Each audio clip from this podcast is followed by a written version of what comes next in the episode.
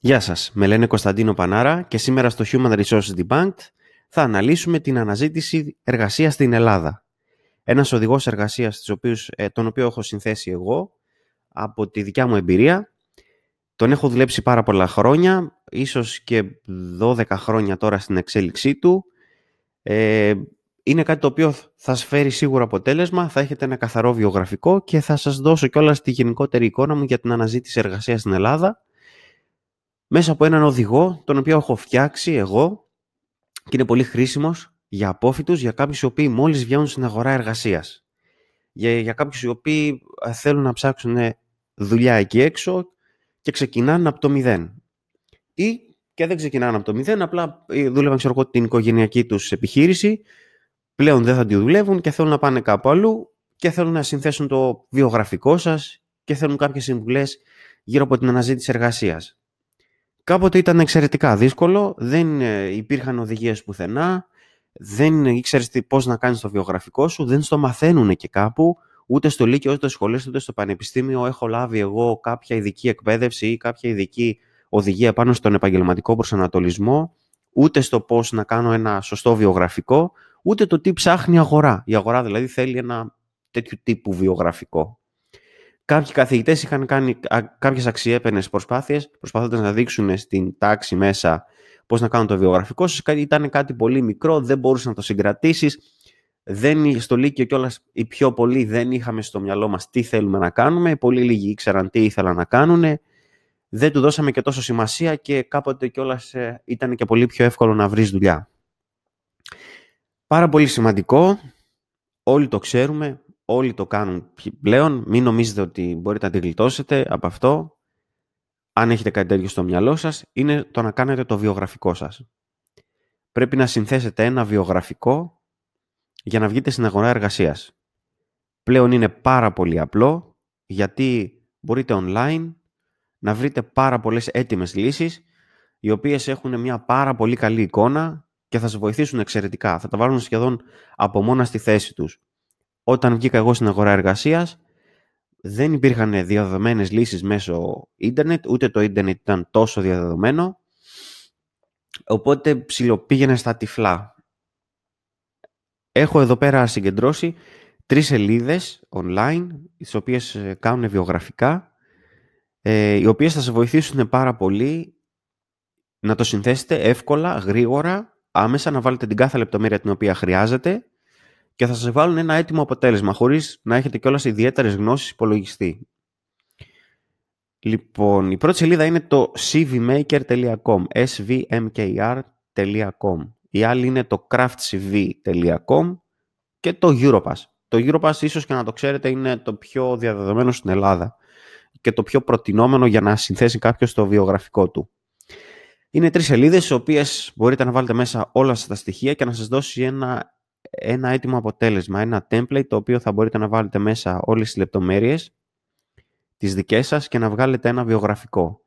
Θα επιμείνω στο να μείνετε σε αυτές τις τρεις σελίδες για να υπάρχει μια γενικότερη ομοιομορφία η οποία θα βοηθήσει και εσάς στο να το κάνετε, στο να το δώσετε και αυτόν στον οποίο είναι στην αντίστοιχη, στην απέναντι μεριά, στον εργοδότη δηλαδή ή ε, στον, στον manager διαχείρισης ανθρωπίνου δυναμικού ή αυτός τουλάχιστον που θα σας προσλάβει να βλέπει κάτι ε, το οποίο είναι οικείο στο βλέμμα του. Μην προσπαθήσετε να κάνετε διαφορετικό ντε και καλά για να κάνετε το διαφορετικό γιατί σκεφτείτε κιόλας αυτός ο οποίος έχει μέσα σε ένα οχτάωρο ή στη δουλειά του σε μία ώρα που θα ξεκλέψει για να δει τα βιογραφικά τα οποία έχει λάβει ότι θα δει 50-100 βιογραφικά, ξέρω εγώ, ίσως και περισσότερα να χρειάζεται να βλέπει κάθε φορά κάτι διαφορετικό, περισσότερα χρώματα, σχήματα, δεν ξέρω εγώ τι έχετε στο μυαλό σας να κάνετε. Μην το προσπαθήσετε αυτό, μείνετε στα βασικά, ακολουθήστε αυτές τις τρεις σελίδες για να υπάρχει και ομοιομορφία και, και γιατί κιόλας αν κάποιος δει κάτι κουραστικό, κάτι το οποίο θα του πάρει χρόνο, θα του είναι πιο εύκολο να το απορρίψει. Οπότε δεν συμφέρει ούτε εσάς. Μένοντας λοιπόν σε αυτά εδώ τα συγκεκριμένα template, θα μπορείτε να κάνετε εύκολη τη δουλειά για αυτό που σας επιλέγει και να κάνετε ακόμα πιο εύκολο να φιλτράρει το δικό σας βιογραφικό. Ένα βιογραφικό βέβαια δεν θα σας δώσει, δεν είναι το κλειδί και τον, για να ανοίξει την εργασία, αλλά μια πρώτη καλή εντύπωση είναι σημαντική. Όπως τα είπαμε ξανά, cvmaker.com, craftcv.com και το Europass. Εδώ θα σας κάνω μια αναφορά στο δικό μου το βιογραφικό και όπως το έχω συνθέσει εγώ και είναι ακριβώς όπως το προτείνω σε κάποιους για να το κάνουν. Στην αρχή πρέπει να τιτλοφορήσετε το όνομά σας για να μείνει. Αυτός που θα το διαβάζει, το πρώτο που θέλει να δει είναι ότι είστε αυτός. Μπορείτε να τιτλοφορήσετε λοιπόν το βιογραφικό σας γράφοντας το όνομά σας. Ακριβώς από κάτω, σε συγκεκριμένη σειρά και όχι διάσπαρτα όπως θέλετε, πρέπει να βάλετε τη διεύθυνσή σας, τόπο διαμονής, email, τηλέφωνο, ημερομηνία γέννησης και φωτογραφία. Ημερομηνία γέννησης και φωτογραφία μπορείτε να μην βάλετε. Μπορείτε και να βάλετε. Εγώ θα σας πρότεινα να βάλετε. Ε, ημερομηνία γέννησης, πλέον και με τον νόμο, δεν υποχρεούστε να βάλετε. Ε, οι, οι υπηρεσίες προστασίας δεδομένων και η νομοθεσία γύρω από αυτές, από την Ευρώπη έχει έρθει οδηγία, τις οποίες κάποιος ο οποίος ψάχνει εργασία δεν υποχρεούται να δώσει την ηλικία του. Φωτογραφία επίσης δεν υποχρεούστε να βάλετε, εκτός και αν σας ζητήσουν κάτι γιατί είναι αυτός σκοπός αυτής της δουλειάς. Αν ξέρω εγώ είστε η κοπέλα στο promotion, πρέπει να δώσετε και κάποια, κάποια φωτογραφία, οπότε να ξέρουν με τι έχουν να κάνουν, γιατί η δουλειά είναι η εικόνα, αυτή που θα δούνε. Αυτό δηλαδή θα σας δώσει τη δουλειά. Έτσι. Και ακριβώς από κάτω μπορείτε να βάλετε την εκπαίδευσή σας με λίγα λόγια. Δηλαδή να τιτλοφορήσετε τα πτυχία σας, το Λύκειο, το Πανεπιστήμιο, με πάρα πολύ λίγα λόγια, από πού ήταν, με τις ημερομηνίες τις οποίες έχετε κάνει, έχετε τελειώσει το Λύκειο, έχετε τελειώσει τη σχολή σας κτλ. Κρατώντας το απλό, μην το κάνετε υπερβολικά αναλυτικά. Τη σχολή, το απολυτήριό σας ποιο ήταν από αυτή τη σχολή και η ημερομηνία. Και τελείωσε αφήστε το εκεί. Δεν χρειάζεται να το κάνετε πολύ κουραστικό. Όπως προείπαμε, αυτός που θα το δει θα αφιερώσει πάρα πολύ λίγο χρόνο για μια πρώτη ματιά, ώστε να προχωρήσει παρακάτω. Ε, σε πρόσφατη έρευνα που έχουν κάνει στα τμήματα διαχείρισης ανθρωπίνου δυναμικού, αυτός ο οποίος βλέπει ένα βιογραφικό, το βλέπει 10 δευτερόλεπτα και μετά τα 10 δευτερόλεπτα, αν δεν δει κάτι το οποίο του ενδιαφέρει, το βάζει στην άκρη. Και χρειάζεται μόνο 10 δευτερόλεπτα. Οπότε σε αυτά τα 10 δευτερόλεπτα πρέπει να δώσετε εσείς μια εικόνα την οποία θα του κρατήσει το μάτι και θα συνεχίσει να πάει, θα πάει παρακάτω. Οπότε, ακριβώς κάτω από την εκπαίδευση μπορείτε να βάλετε την επαγγελματική σας εξέλιξη και τι έχετε δουλέψει. Τώρα θα μου πείτε είστε απόφοιτοι. Δεν έχετε επαγγελματική εξέλιξη. Εγώ θα σας πω τι έχετε επαγγελματική εξέλιξη όλοι λίγο πολύ στην Ελλάδα έχουμε δουλέψει σερβιτόροι, έχουμε δουλέψει σε κάποια οικογενειακή επιχείρηση, ε, έχουμε δουλέψει τα καλοκαίρια σε κάποια δουλειά, έχουμε πάει εσωτερική κάπου ή και το οτιδήποτε, δηλαδή το, το οποίο έχετε κάνει σαν εργασία. Μπορεί ας πούμε να πηγαίνατε στο σούπερ μάρκετ της θεία σας όταν είχαν παραλαβεί και βοηθούσατε, ξέρω εγώ, στην αποθήκη. Μπορείτε να το βάλετε και αυτό.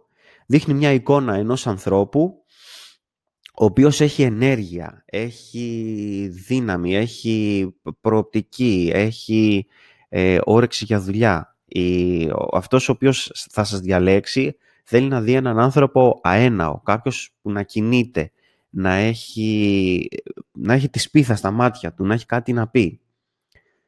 Εγώ, από προσωπική μου εμπειρία, πολλές φορές που βλέπαμε υποψήφιους για δουλειά, αυτό το οποίο μας δυσκόλευε πάρα πολύ να πάρουμε την απόφαση είναι ότι έρχονταν νέα παιδιά τα οποία είχαν πάρα πολύ χαμηλή ενέργεια. Πάρα πολύ χαμηλή ενέργεια. Είναι καλό να κρατάς χαμηλό προφίλ, αλλά έρχονταν παιδιά τα οποία δεν είχαν κάτι να πούν, δηλαδή δεν έτρεχε το στόμα τους, ίσως και από το άγχος, ε, αλλά είχαν πάρα πολύ χαμηλή ενέργεια και έλεγαν ε, εντάξει τελείωσα τη σχολή και τι έκανα εγώ και τα λοιπά και ε, εντάξει έκανα εκείνο και λίγο το άλλο και τα λοιπά. Όχι, όχι αυτή είναι μια κακή εικόνα. Ο, αυτός που θα σας προσλάβει θέλει να δει πάρα πολύ σύντομα και εσείς να καταφέρετε να το δείξετε αυτό ότι έχετε μέσα σας ενέργεια και μπορείτε να τη δείξετε, μπορείτε να την εξωτερικεύσετε. Επίσης, το ότι σπαταλήσατε κάποιο χρόνο δουλεύοντας στο μεσοδιάστημα το οποίο σπουδάζατε και βρήκατε κάποιο χρόνο και τον αφιερώσετε στο να κάνετε εργασία, έστω και εθελοντική, έστω και εσωτερικό σε κάποια εταιρεία, σε κάποια εργασία, σε κάποια επιχείρηση, είναι πάρα πολύ θετικό γιατί βλέπουν έναν άνθρωπο ο οποίος το έχει πάρει σοβαρά. Κάποιος ο οποίος απλά κυκλοφορεί, έβγαλε το, τη σχολή του και περιμένει τα πράγματα να εξελιχθούν από μόνα τους, δεν είναι μια καλή εικόνα και δεν αντιπροσωπεύει κιόλας έναν άνθρωπο ο οποίος είναι έτοιμος για να κάνει άλλα πράγματα. Από κάτω τώρα από την επαγγελματική σας εξέλιξη, μπορείτε να βάλετε τις επαγγελματικές σας επιτυχίες ακριβώς μαζί. Δηλαδή, δουλέψατε μια χρονιά βοηθός σερβιτόρου, ένα καλοκαίρι. Το επόμενο καλοκαίρι πήγατε βοηθός και μετά γίνατε, ξέρω εγώ, αρχισερβιτόρος ή καθίσατε, ξέρω εγώ, υπεύθυνος του καταστήματος. Να το βάλετε αυτό. Ό,τι εργασιακή εμπειρία έχετε, να τη βάλετε δεν θα φανεί λίγη. Δεν θα φανεί κακή το ότι το κάνατε. Είναι, ναι, είναι μια εξέλιξη. Μπορεί να εξελιχθήκατε, ξέρω εγώ, από τη λάτζα, να, να καταφέρατε, ξέρω εγώ, να πήγατε στη... στα ψυγεία, στη... στη βασία, στην αποθήκη. Είναι μια εξέλιξη. Είναι κάτι το οποίο θα δείξει κάποιον ο οποίος πήγε μπροστά. Που έχει όρεξη για εργασία και μέσα από αυτής και εξελίσσεται και γίνεται καλύτερος σαν άνθρωπος. Τώρα από κάτω, σε αυτά τα template τα οποία όπως σας είπα, έχει τα, να βάλετε τα qualifications σας, σεμινάρια, διπλώματα, ειδικά ενδιαφέροντα, χόμπι κτλ. Να βάλετε το, ε, το link σας από τη σελίδα που έχετε online, στο LinkedIn και μια, ένα μικρό επίλογο ο οποίος θα λέει ορίστε το βιογραφικό μου, σας ευχαριστώ πολύ και το όνομά σας. Είναι καλό αυτό, είναι, ολοκληρώνει την εικόνα ενός καλού βιογραφικού, οπότε έχετε να δείξετε ό,τι έχετε να δείξετε και δίνει έναν επίλογο. Δηλαδή ότι είστε ένας άνθρωπος ο οποίος έχει αρχή, μέση και τέλος. Αυτό ολοκληρώνει την εικόνα. Αρκετά πάνω σε αυτό.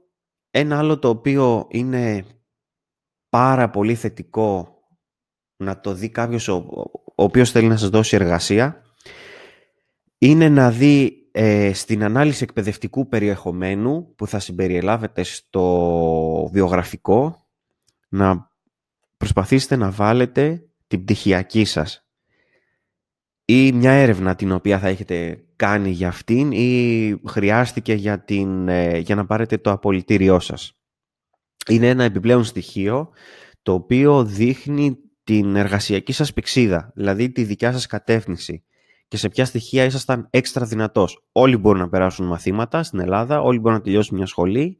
Το να κάνουν κάτι ιδιαίτερο, κάτι από πάνω, κάτι παραπάνω από αυτό το οποίο έχει να δώσει η σχολή, το πανεπιστήμιο, η ακαδημία ή ό,τι άλλο έχετε τελειώσει, είναι αυτό το οποίο θα είναι το έξτρα, το οποίο θα τραβήξει την προσοχή σε αυτόν που βλέπει το βιογραφικό. Τυχιακή, έρευνα, κάποιος στόχος, κάτι εξαιρετικό το οποίο είχατε κάνει, ξέρω εγώ, στη σχολή σας. Κάτι το παραπάνω. Αυτά κρατήστε τα όλα απλά, λιτά και ευανάγνωστα. Αυτό το τρίπτυχο μην το ξεχάσετε ποτέ στο βιογραφικό σας. Απλά, λιτά και ευανάγνωστα. Όχι κεφαλαία και μικρά, όχι παντού κεφαλαία, όχι παντού μικρά. Κεφαλαίοι τίτλοι, μικρά τα από κάτω, ε, όχι μεγάλη γραμματοσυρά, όχι μυστήριες γραμματοσυρές με ωραία σχήματα, χρώματα, καρδούλες, θαυμαστικά αστεράκια κτλ. Είναι άχρηστα, κουράζουν και δείχνουν κιόλας ένα μη σοβαρό χαρακτήρα. Στην Ελλάδα είμαστε, δεν είμαστε ούτε στην Ολλανδία ούτε στην Ιαπωνία. Τα βιογραφικά πρέπει να είναι απλά, λιτά και βανάγνωστα. Και εσείς πρέπει να το καταλάβετε αυτό και πρέπει να καταλάβετε κιόλας ότι αυτός που έχει να το δει σας βλέπει με ένα πολύ διαφορετικό τρόπο θέλει να δει μεν εσάς, αλλά θέλει να δει εσάς με την επαγγελματική σας ταυτότητα. Λοιπόν, και κλείσαμε το τι μπορείτε να γράψετε σε αυτά τα βιογραφικά. Τι να μην γράψετε στο βιογραφικό σας. Εγώ θα σας πρότεινα να μην γράψετε άχρηστες πληροφορίες για την εκπαίδευσή σας. Δεν θέλουμε αναλυτικά να δούμε τους βαθμούς σας. Δεν θέλουμε να δούμε το κάθε μάθημα το οποίο έχετε κάνει δεν θέλουμε να δούμε το ότι η σχολή σας ε, έχει την τάδε εκπαιδευτική ανάλυση, τον τάδε στόχο στους αποφύτους σας κτλ. Είναι μια άχρηστη πληροφορία. Θα την προσπεράσει οποιοδήποτε διαβάζει το βιογραφικό σας, πιστέψτε με. Ένα άλλο το οποίο δεν θέλω να γράψω στο βιογραφικό είναι μια αναλυτική θεματολογία σε αυτονόητα πράγματα. Δηλαδή, ήσασταν κάπου, ξέρω εγώ, σε μια εργασία καλοκαιρινή, ε, σερβιτόρος. Μην γράψετε ότι ήσασταν υπεύθυνος για 15 τραπέζια.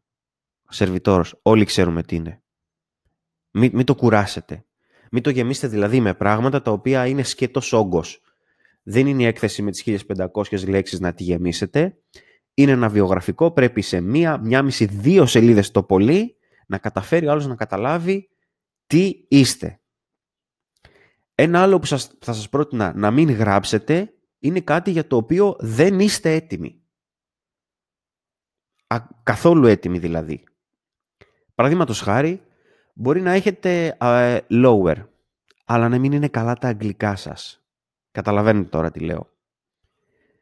Ε, ή να έχετε ένα πολιτήριο υπολογιστών ή CDL, ξέρω εγώ, ή κάποια πιστοποίηση την οποία ξέρετε υπολογιστές, αλλά δεν ξέρετε καλούς υπολογιστές. Αυτό να μην το γράψετε. Αν δεν κατέχετε μία δεξιότητα, μην τη συμπεριλάβετε μέσα. Μην γράψετε ότι έχετε πτυχίο, ξέρω εγώ, lower, ενώ δεν έχετε καλά αγγλικά. Θα κάψετε τον εαυτό σας. Θα καταστρέψετε το βιογραφικό σας και εσάς και την προσπάθειά σας στο να βρείτε εργασία. Υπάρχουν πάρα πολλοί εκεί έξω, οι έχουν χαρτιά για τα οποία δεν μπορούν να τα υποστηρίξουν.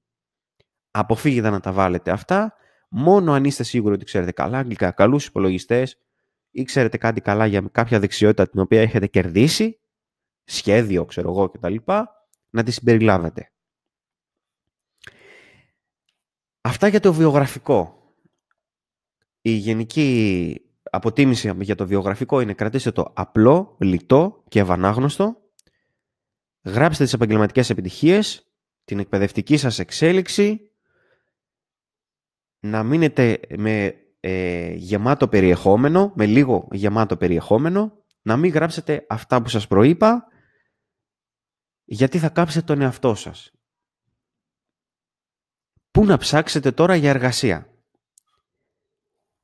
Τα πράγματα είναι πάρα πολύ εύκολα πλέον. Μπορεί μεν να μην βρίσκεται εύκολα η εργασία, αλλά μπορείτε να βρείτε παντού πλέον πού να βρείτε εργασία.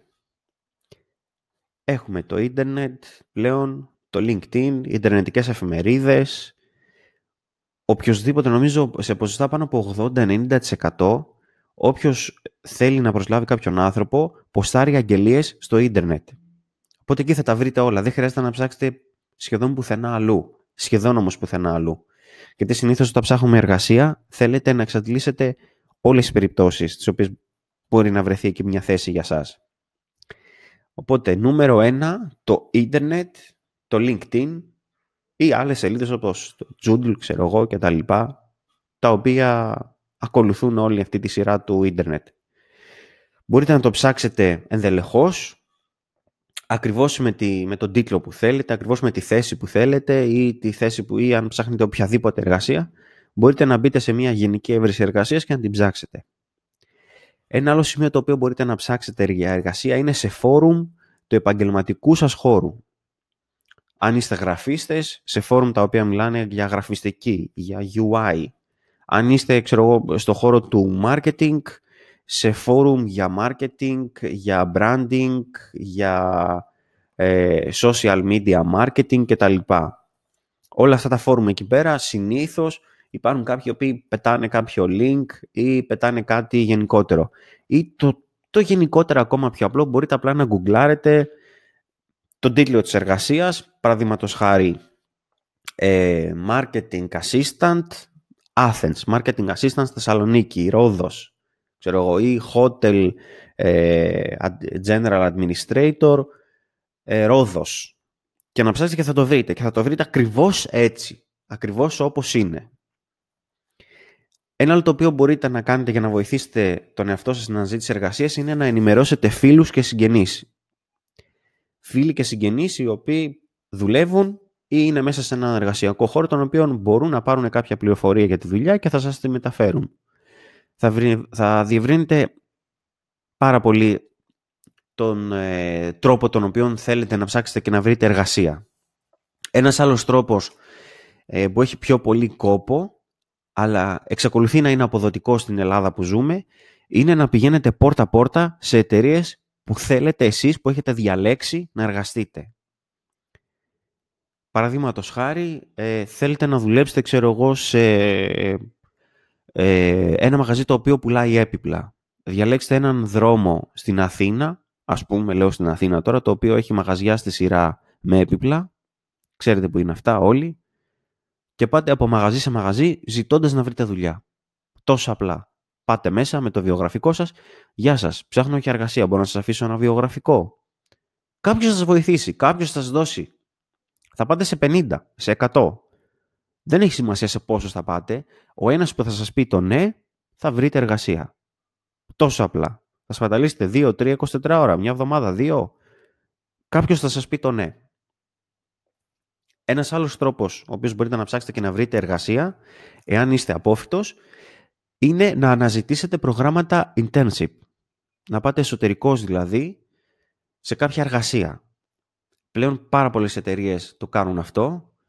Ε, επιδοτούνται κιόλας για αυτό το λόγο. Μπορείτε να πάτε σε πάρα πολλές εταιρείες να δουλέψετε το καλοκαίρι ανάμεσα στις σπουδές σας ή ακριβώς όταν τελειώσετε τη σχολή να αναζητήσετε να πάτε εσωτερικός κάπου και υπάρχουν πάρα πολλές εταιρείες πλέον που το κάνουν αυτό να πάτε εκεί πέρα να αποκτήσετε επαγγελματική εμπειρία ε, αρκετοί και από αυτούς πληρώνουν και όλα στους εσωτερικούς τους υποχρεούνται και όλα να το πληρώνουν βάσει νομοθεσίας ή και να μην σας πληρώνουν, σας δίνουν κάτι ε, συμβολικό σαν χρήματα μην διστάσετε να πάτε γιατί θα σας βοηθήσει στην περαιτέρω επαγγελματική σας εξέλιξη. Οπότε να ψάξετε στο ίντερνετ, σε forums, να ενημερώσετε φίλους και συγγενείς, να πηγαίνετε πόρτα-πόρτα και να αναζητήσετε προγράμματα εσωτερικών σε διάφορες εταιρείες ή επιχειρήσεις. Λοιπόν, και πάμε τώρα στο που να μην ψάξετε. Να μην ψάξετε για εργασία στον ΟΑΕΔ. Οξύμορο, ε. ε να μην ψάξετε στον ΟΑΕΔ, ναι. Δεν έχουν να σας δώσουν εργασία. Εκεί πέρα πιστέψτε με ότι δεν έχουν και εκεί που έχουν να σας στείλουν είναι μέρη τα οποία είναι κάτεργα, είναι καθαρό δουλεμπόριο. Δηλαδή είναι εταιρείες οι οποίες έχουν αρπάξει κάτι επιδοτησάρες για να βάλουν μέσα 5, 10, 20 άτομα με πενιχρά χρήματα για να δουλεύουν. Σας παίρνουν τζάμπα. Και γιατί σας παίρνουν τζάμπα, θα σας χρησιμοποιήσουν με το χειρότερο τρόπο είναι καθαρό χάσιμο χρόνου να πάτε στον ΟΑΕΔ και να ζητήσετε εργασία. Συνήθως δεν συνηθίζω να ονοματίζω ε, καταστήματα, επιχειρήσεις και τα λοιπά τα οποία δεν είναι καλά, αλλά εδώ δεν φοβάμαι να το πω, ο φορέας ευρέσεως εργασίας στην εταιρεία δεν μπορεί να σας, βρει, να σας βρει εργασία και αυτό που θα σας βρει σας είναι άχρηστο. Πού άλλο να μην ψάξετε. Να μην πάτε σε μεγάλες εταιρείες διαχείρισης ανθρωπίνου δυναμικού. Ξέρετε ποιες είναι αυτές. Δεν θέλω να πω ονόματα, δεν πρόκειται να πω ονόματα. Αλλά όπου βλέπετε μπλα μπλα μπλα μπλα human resources εταιρεία στην Ελλάδα, να μην πάτε. Είναι μεσάζοντες με τον κακό τρόπο. Έχουν να σας δώσουν μόνο δουλειές οι οποίες είναι άχρηστες, τύπου αυτοί οι τηλεφωνητές που μας παίρνουν το μεσημέρι και μας ξυπνάνε και θέλουν να μας δώσουν τα καινούργια τηλεφωνικά προγράμματα ή το, την τάδε ε, κυκλοπαίδεια ή το, τα, την τάδε προσφορά κτλ. Όλοι αυτοί βρίσκουν εργασία μέσα από αυτές τις εταιρείες. Ή κάτι σκλαβοπάζαρα το οποίο πάτε και βγάζετε φωτοτυπίες όλη μέρα ή κάποιοι οποίοι έχετε κιόλας και πτυχία πάρα πολύ βαριά όπως της νομικής και σας στέλνουν σε κάποιες εταιρείες οι οποίοι παίρνουν τηλέφωνο και σας τραμπουκίζουν για να δώσετε, ξέρω εγώ, τη δόση του ανεξόφλητου δανείου σας. Αυτές οι εταιρείες δίνουν εργατικό δυναμικό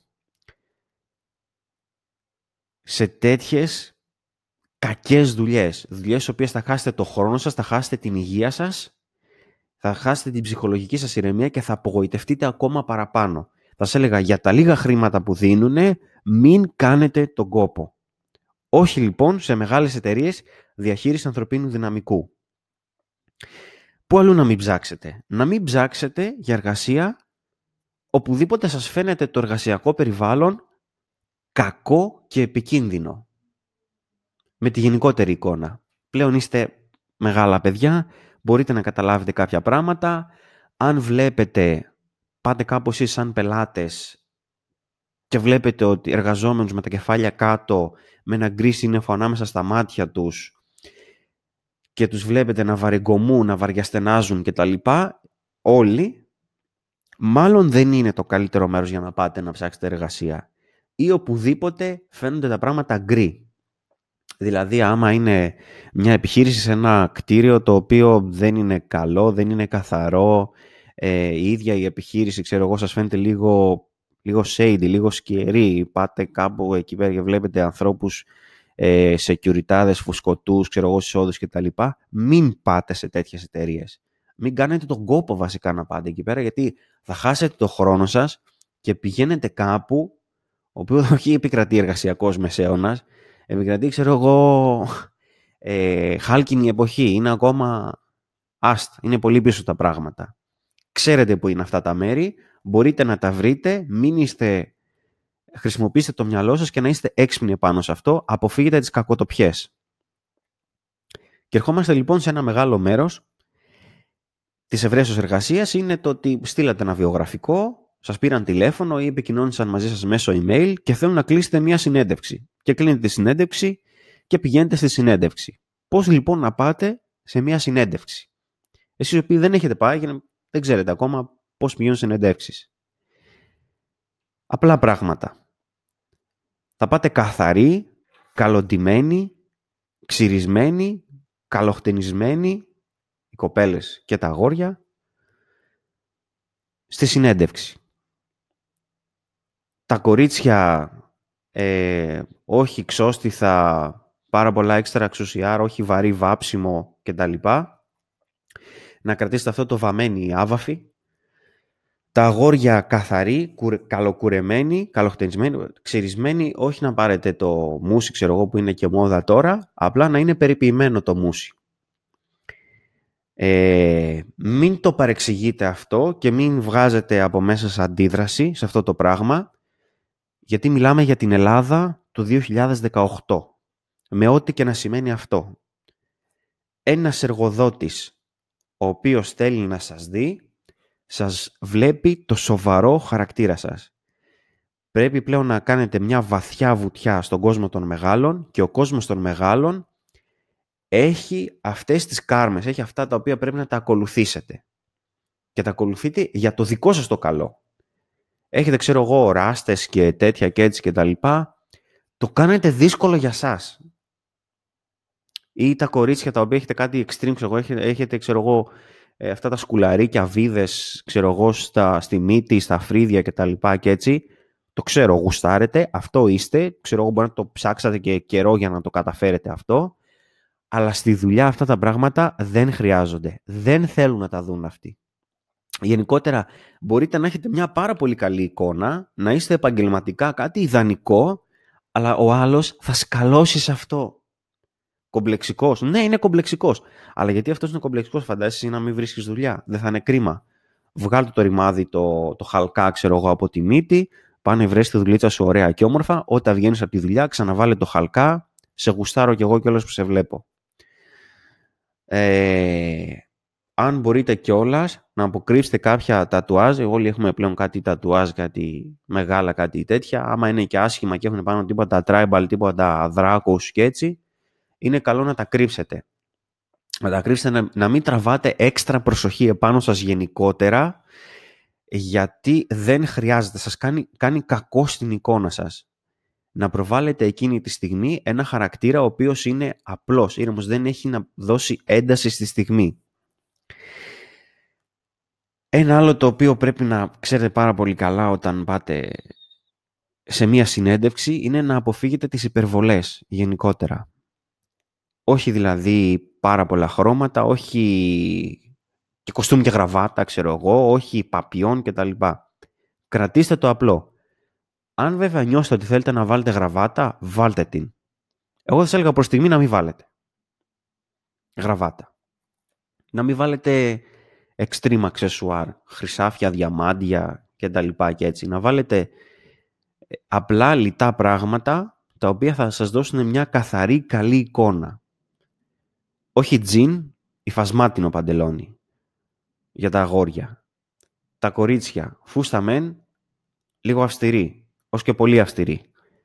Γόβες μεν, αλλά όχι 8, 10, 12, 16 πόντους κτλ.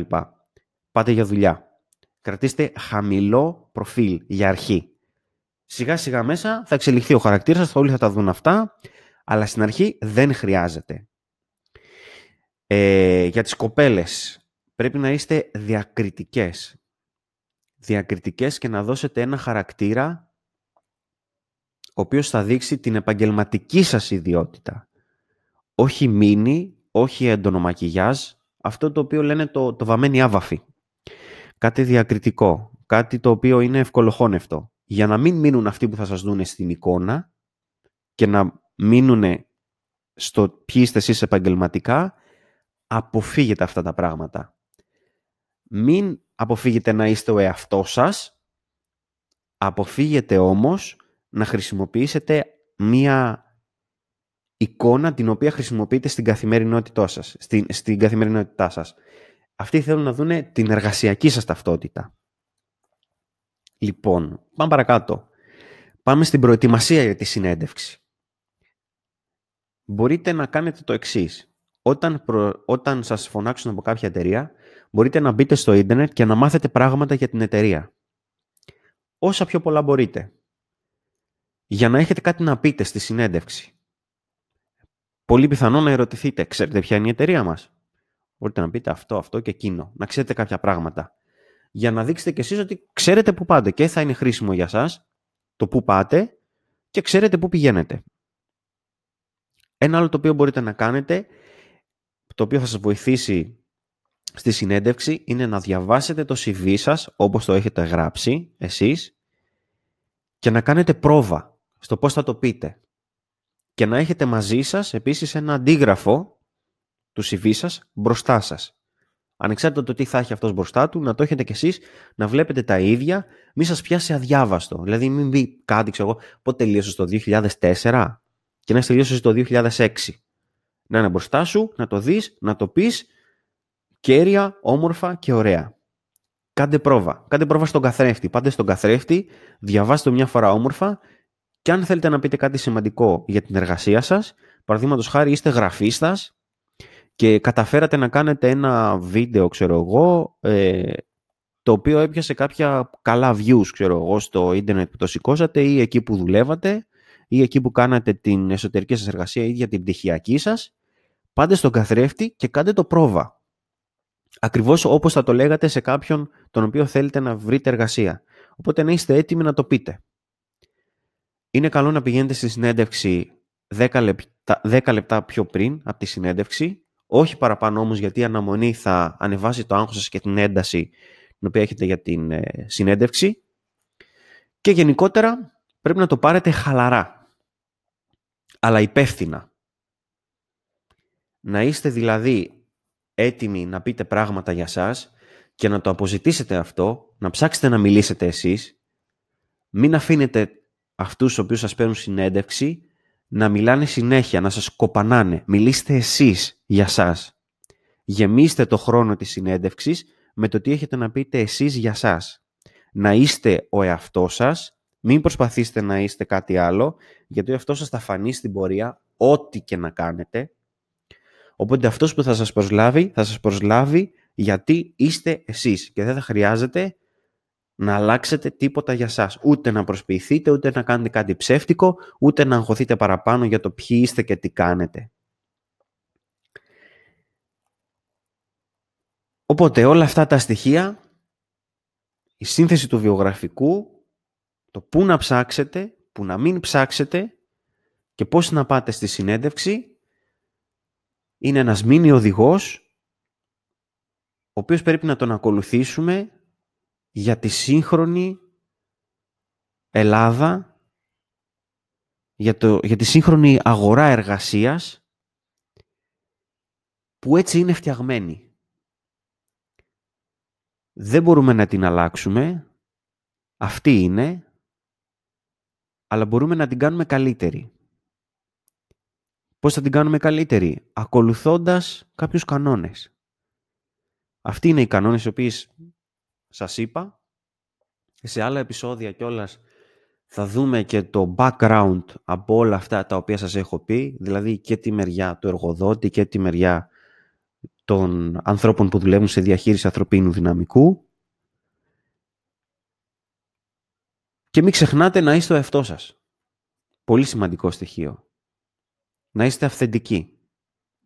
Στο επόμενο επεισόδιο θα αναλύσουμε ποιοι είναι οι HR manager ή ποιοι είναι οι άνθρωποι οι οποίοι σας επιλέγουν για εργασία.